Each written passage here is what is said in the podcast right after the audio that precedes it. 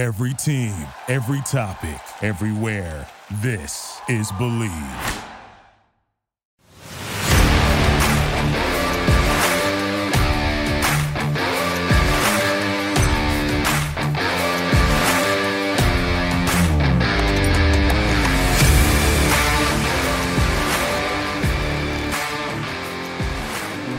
What's up, everybody, and welcome in to Commanding the Huddle. I am your host, Ryan Fowler from the Draft Network, and before we get in to Washington's loss on Christmas Eve in the Bay, 37 20 against the San Francisco 49ers, as always, this podcast is brought to you by our friends at Bet Online, who continue to be the number one source for all your betting needs with first to market odds and lines. Whether you're looking to place a bet on the NFL, the upcoming college football playoff, the NBA, or NHL, you can find all of your betting needs over at betonline.com. So you head over to the website today, use your mobile device to get 50% off your first welcome deposit using our promo code BLEAV50. That's B L E A V 50. Again, BLEAV50. B L E A V 50 to get 50% off your first deposit. Bet online, where the game starts. All right, ladies and gentlemen, let's jump into today's recap. Uh, a lot to get to, obviously. 37 20 not a lot of positives, a lot of negatives. Um, but it's uh, the main thing for me is you look at this game. There's things to improve upon, and as you move now into Week 17 against the Browns at home, and you finish the season against the Dallas Cowboys at home in Week 18, you look at the back end of this NFC wildcard picture. Before even Washington kicked off on Sunday, they sat at the seven seed no matter what. Giants lost at the six seed. The Lions lost to the Panthers in Carolina. The Seahawks lost to the Chiefs in Kansas City, so Washington entering that 4 o'clock kickoff, they were in a good spot. If they won, they would have jumped up to the 6 seed. If they lost, like they did, they're still at the 7 seed. So really, heading into that game, you head into the halftime, and it's a tie ball game. You got some positives there. But there's there's just so much to get to. I know you guys are probably having a little bit of a Christmas hangover the last few days have kind of gotten away from us. It feels like the game was two weeks ago. But moving in to week 17 and the Cleveland Browns and looking at Washington's offense, because that's why I have to start today. Obviously, we saw Taylor Heinicke and we saw Carson Wentz. We talked about that during the week as far as rumblings coming out of Ashburn that there was a potential to see Carson Wentz on Sunday. And despite Taylor was good in that first half. He was accurate, he was decisive, he was pumping throws with some consistency. We've talked about him being more of a flash in the pan, the consistency, but it was the same type of stuff that came back to bite Taylor again this week. Turning the ball over inside the shadow of your own goal line, inside the 20, inside the 30. Turn the ball over again. Now, the biggest thing for me with Taylor's turnovers in that ball game, especially as he worked into the second half, was a lot of it correlated with what the offensive line was doing was absolutely abysmal. You look at Charles Leno, Wes Schweitzer, these guys combined for 10 pressures. They only had one sack. That front seven for the 49ers only had one sack. Of course, it was Nick Bosa. But how Washington was structurally and conceptually was blocking San Francisco's front four didn't make any sense. But it all correlates. Heinicke not getting rid of the ball. You're getting more time for Bosa and these guys to get after Heinicke, and it turns into sacks. It turns into turnovers. That interception, it was ugly.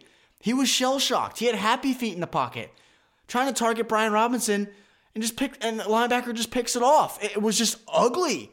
It wasn't a forced ball down the middle of field where someone tips it in the air and it was kind of a fluke interception. It was just an ugly pick. And as you move into that second half and you're chasing the ball game and the defense can't get off the field, they can't stop the run. Now, granted, you look at Christian McCaffrey's numbers, a guy that can obviously take over a game plan any single week. He only had, he had 15 attempts for 46 yards, basically three yards a pop, and he was uninvolved in the passing game. He had two targets, two catches, 12 yards. It wasn't a typical kind of a Carolina like workload for Christian McCaffrey to where he has over 100 yards on the ground and 100 yards in the air. Now he got in the end zone, but from an overall perspective, as far as limiting Christian McCaffrey, I thought Washington did a good job. And I don't think Daron Payne had a great game. I don't think Montez Sweat had a great game. I thought Chase Young Our first glimpses of Chase Young, that third and one, when he slid in and was reduced. Remember, he lines as a five tech outside the right tackle, the outside shoulder. He reduced inside, meaning he's now a three tech outside the shoulder of the guard. He just reduced inside, flew inside the inside that A gap, and just blew up the run on that third down. It just really an immediate impact play for number 99. He looked juiced up. He looked healthy. He looked quick. He looked strong. In my opinion, outside of really Jeremy Reaves on Saturday night, he was Washington's best defender. And, and, him and Reaves were just outstanding the whole game. I love seeing those two fly around. Jeremy Reaves is a guy, obviously, Cam Curl, huge loss, not being active. He tested that ankle pregame in front of Ron Rivera and the athletic staff, and it, it just didn't work out, right? He didn't look good enough to play. It was a big loss. Darrick Forrest was playing more that single high when they wanted to show too high with Bobby McCain. I thought Bobby was okay, but Darrick coming down in that robber spot, he's used to playing in the box, but playing so high for consistently in that ball game, it, it wasn't great. It, it was one of the one of the worst performances I've seen from Darrick Forrest this year and really of his career, being that static at times secondary roof defender alongside Bobby McCain with Cam Curl not there. And we missed it obviously with Cam Curl being able to work over George Kittle. Kittle was unstoppable. I mean, he, he was just fantastic. Eight targets, six catches, 120 yards, and two touchdowns. His longest catch today was 34 yards. He was unstoppable.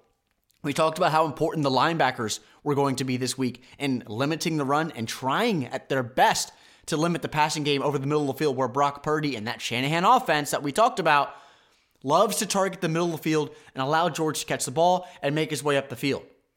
He did that. The, the script was it was the script was there. That's exactly what they want to do, and they executed it. There's a difference between having a game plan and then executing a game plan on game day. Brock Purdy wasn't fantastic by any means, but he was efficient.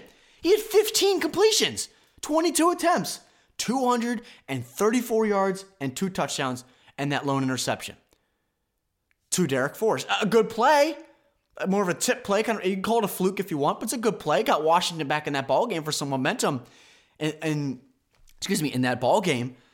But Brock Purdy was efficient. He was under control. Washington had three sacks in that ball game. They got after him a little bit, but nothing as far as blitzing. There was a lot of sending four, trying, I, I, trying to force Purdy to beat him with his arm, beat Washington with his arm, and he did that at times, especially why? With George Kittle over the middle the field, there was a lot of David Mayo. Jon Bostic was on the bench. He obviously got hurt in that ball game.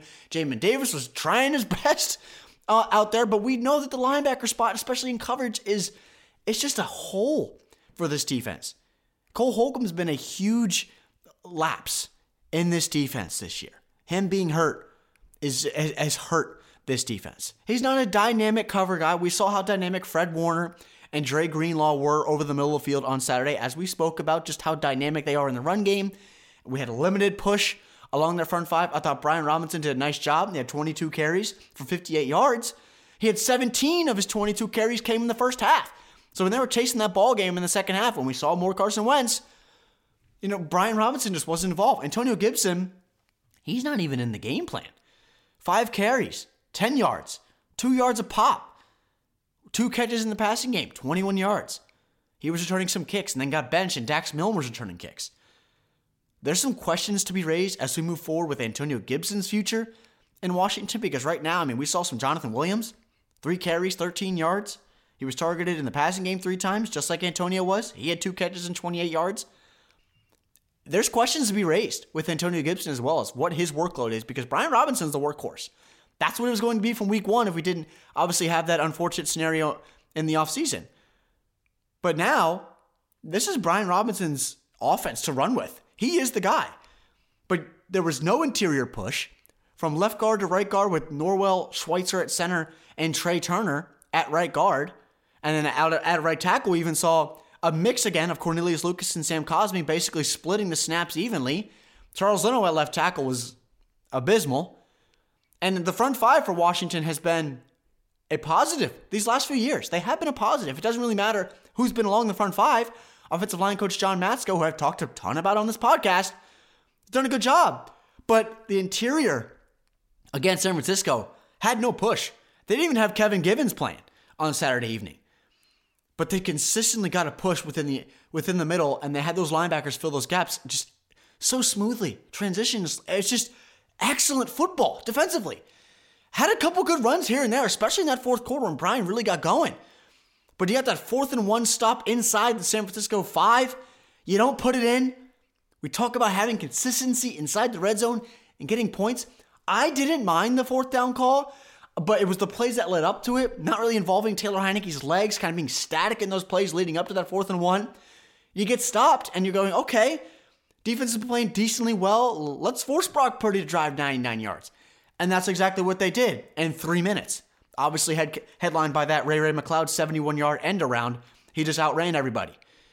Very well blocked. You look at Christian McCaffrey on that play, him busting his tail downfield to seal that outside backer on that play.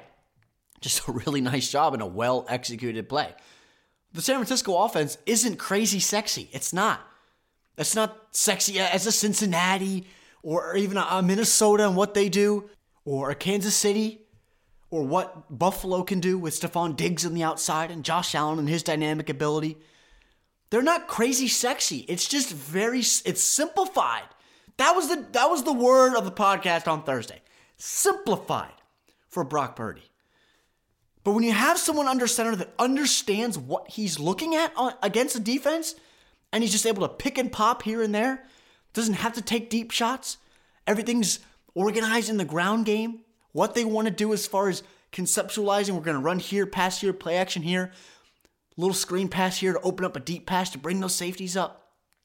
Everything is just so well scripted within that offense because Brock Purdy, again, is not the most talented guy in the world. But in this last month, and it was on Saturday night, they scored 37 points. And Washington, again, can't get above the 20 point mark. They scored over 20 points once in the last month and a half of football. Five weeks. One time over 20 points. And then now, obviously, with Taylor Heinicke, it's going to be Carson Wentz moving forward. In this stretch of ball games, it's going to be Carson Wentz. Obviously, in that back half of that ball game, you didn't really get a good glimpse of what Carson can offer. You have to look back to week one and week two. That's what the best Carson Wentz was this year before the injury, really before Chase Roullier went out. It's going to be a heck of a test for this offense now because it is going to be Carson Wentz moving forward. You can't go back to Heinicke. You're just not going to. It's not going to happen. Heck, we may not even see Taylor Heinicke ever again in, in the burgundy and gold. Who knows? Who knows? Guys got to get paid too.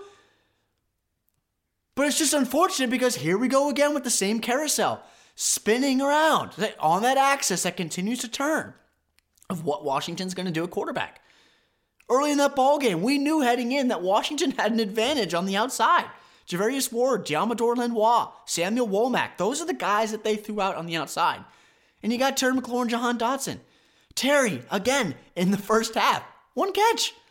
He into the third quarter with one catch. He ended the game, four catches, 77 yards, and a touchdown. Jahan Dotson, absolutely fantastic. Why he didn't have more than nine targets, I don't know. We knew that the San Francisco defense was going to bracket and double Terry McLaurin all day long. That's what defenses do against elite receivers in the league. You take them out of a game plan as much as you can. Terry is Terry. He gets his whenever he can. When he's targeted, usually comes down with the football.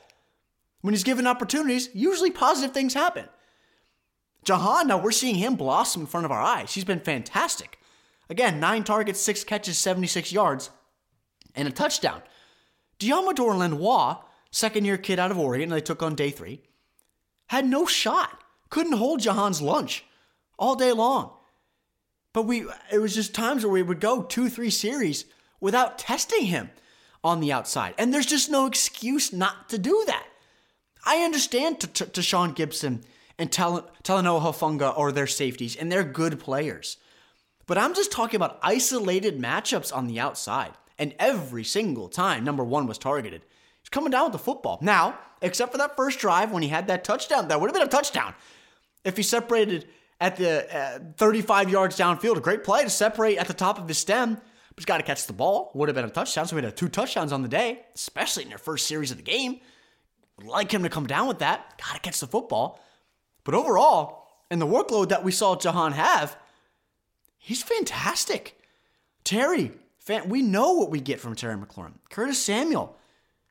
In the run game, I'm glad he didn't have five, six carries. He had one carry for two yards, five catches, 52 yards, and a touchdown. So Terry, Jahan, and Curtis all had a touchdown. Obviously, Curtis just came in that fourth quarter when the 49ers playing that prevent, that cover four, where they're just accepting everything 10 to 15 yards down the field, not really trying to show anything defensively, just allowing Washington to move their move the ball down the field. That's when Carson was in the game. He hit Logan Thomas a ton.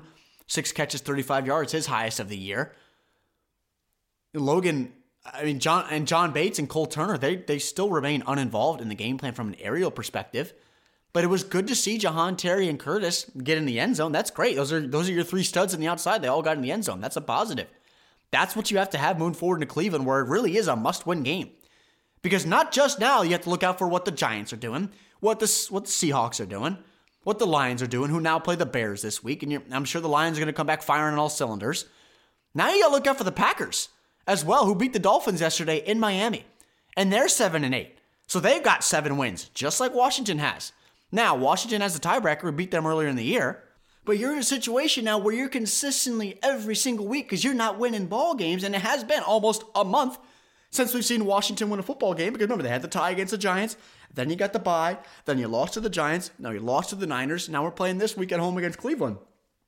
It's been a month since we've seen Washington win a football game at the back end of the season, the most important time. We talked about the middle of the year, the meat of the season, and how well Washington was playing.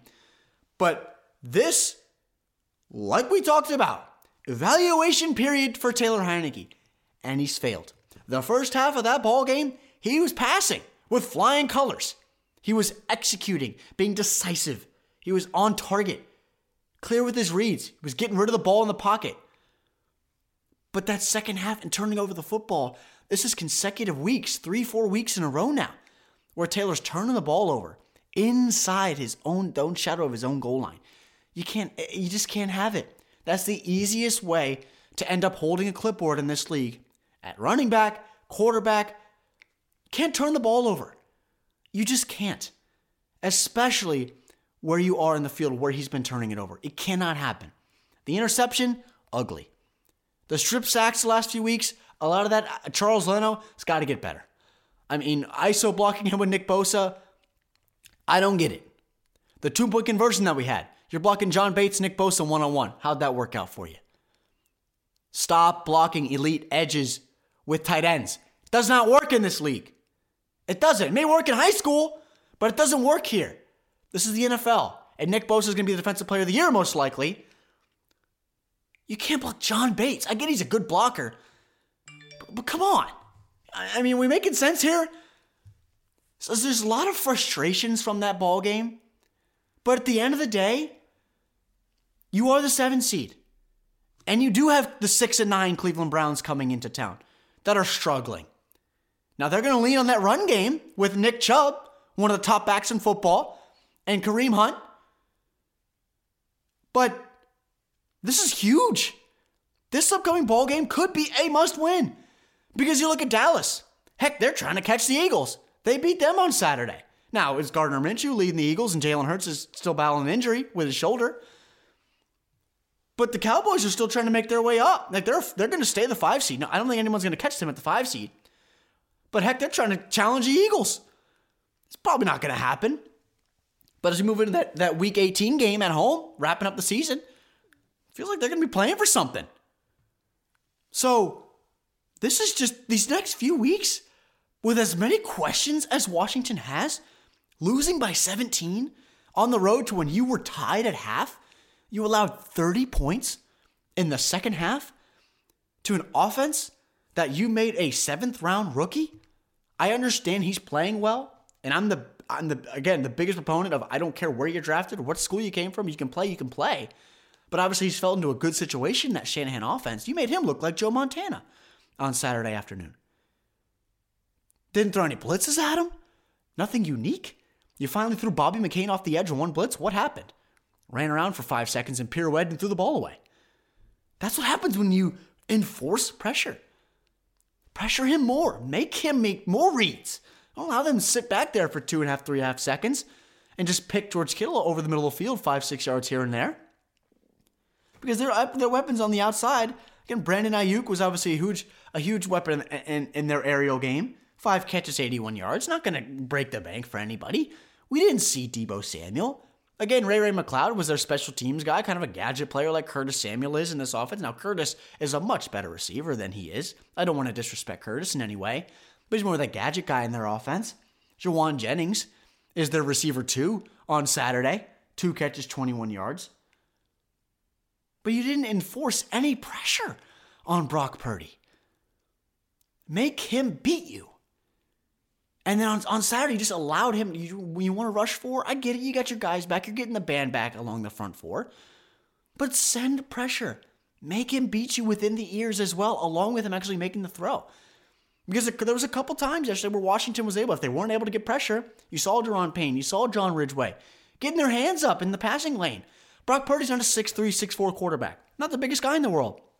So what do you do as a defensive lineman? If you really can't get in, if you can't push the pocket, get your hands up. Thought Washington did a good job of that in the first half. That's why it was 7 7. So there's positives there. I talked about uh, in the preview podcast how I do think the Niners are the best team in the NFC.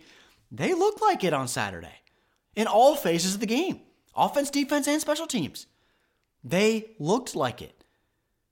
But for Washington's standpoint, now at 7 7 and 1, in year three of the Ron Rivera experiment, we're back to 500 football where we were for the last two years. It's 500 football. What does that tell me? We're an average team. We have holes. I think we all understand that. But there's so many instances this year where Washington could have nine or 10 wins right now. And you could even potentially push for more. I look at the Tennessee game. I look at the Minnesota game. I look at the both of the Giants games. That's four games right there. And if I'm doing my math right, seven plus four is 11. I don't want to be reaching and trying to grab on to, to, to high hanging fruit here, just trying to grab on to something. But there are positives here. You got Chase Young back. He was damn good along the front four. You saw what you got in Jeremy Reaves on the back end, we've had for a long time. Special teams usually paves the way for guys to have snaps on, on defense and sometimes offense. He got an opportunity. He was good on Saturday with Cam Curl out. Didn't want to throw Percy Butler too much in the fire. Get Jeremy Reaves out there. Obviously understands the defense, and he did a really nice job. Chase Young, tip of the cap to him. 13 months it's been since he hasn't been on the field, and he was excellent. He was all over the field. All over the field. And that's what you expect from a guy that's a number two overall pick. That looked healthy. And I'm really excited to see him now full strength. Even more snaps next week against Cleveland. These last two games at home are huge. They're huge. And if Washington wants to get in the playoffs, they got to stop losing ball games. You got to win. You got to control your own destiny. You're the seventh seed. You continue to win, you're going to be in the playoffs. But relying on these other teams to continuously lose, did anybody really expect the Panthers to dominate the Lions like they did? I think the Lions are a hell of a ball club. I think Carolina's playing decent football now with Steve Wilks as the interim, interim head coach there, but they're still led by Sam Darnold at quarterback. They blew out the Lions. They took them behind the barn as an old ass whooping. But you can't continually rely on other teams to lose. At some point, you to say, we got to take care of our own business. The middle of the season, Washington took care of their business after starting 1 and 4. But now you're back to 7 7 and 1. And these last two weeks are the biggest weeks of the season. And now you're moving forward with Carson Wentz at quarterback. Tons of questions, tons of things to be answered, not just these last two games, but you're pushing for the playoffs and as we move into the offseason. What kind of is the stance of this Washington franchise because 7 7 and 1 is an average ball club. What they've been for now three consecutive years under Ron Rivera for a roster on both sides of the ball in all three phases that you have talent. You do. We've seen it in multiple spurts this year with a ton of talent on this team it's just taking that next step. It's executing in the red zone. It's taking care of the football. It's executing assignments on defense on the back end. We saw some Benjamin St-Juste, even though he went out after the first play, then came back in. He was rough on Saturday evening. I thought Kendall Fuller was okay. Danny Johnson had his had his spurts, but he was average. Bobby McCain again was fine, but Darrick Forrest was not good on Saturday. The middle of the defense, David Mayo, not good. Jamin Davis was okay, but coverage not good. Offensive line, abysmal. Abysmal. run game had no push. Brian Robinson, consistently guy that falls forward. Very rare to see him fall back in a pile or just have no space to move. He's gonna if there's a hole, Brian Robinson's gonna see it and have fun tackling 225 pounds, 225 pounds, you know, 10 yards down the field. But this is a scenario right now where you're now you're changing quarterbacks and you're the seven seed in the playoffs with two humongous games to finish at home. But what better spot, right? Finishing your last two games of the season at home.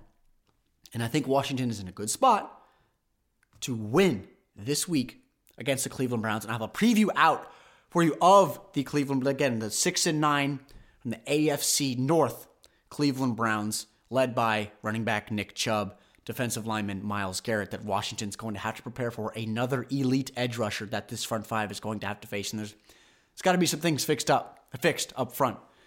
We talked about the centers on their fourth center with Schweitzer there, obviously on Saturday night. In the last two games, he's been there. We saw the swap with Cosmi and Lucas at right tackle. Trai Turner right guard. That this is that's a stopgap option. Charles Leno left tackle. There's a ton of questions along this front five, and obviously we know Washington's game is with the run. Right, everything feeds through the run game and Brian Robinson and Antonio Gibson. If they're not able to get the run game going, gonna be trouble. So that's something that is huge this week. They got to figure it out at practice and a massive game in Week 17 coming up against the Cleveland Browns. So that's gonna do it for today's episode. I hope you guys enjoyed. First off, I hope you guys had a great Christmas. It was super cold, no snow. I mean, if it's gonna be this cold out, gotta get some snow or something.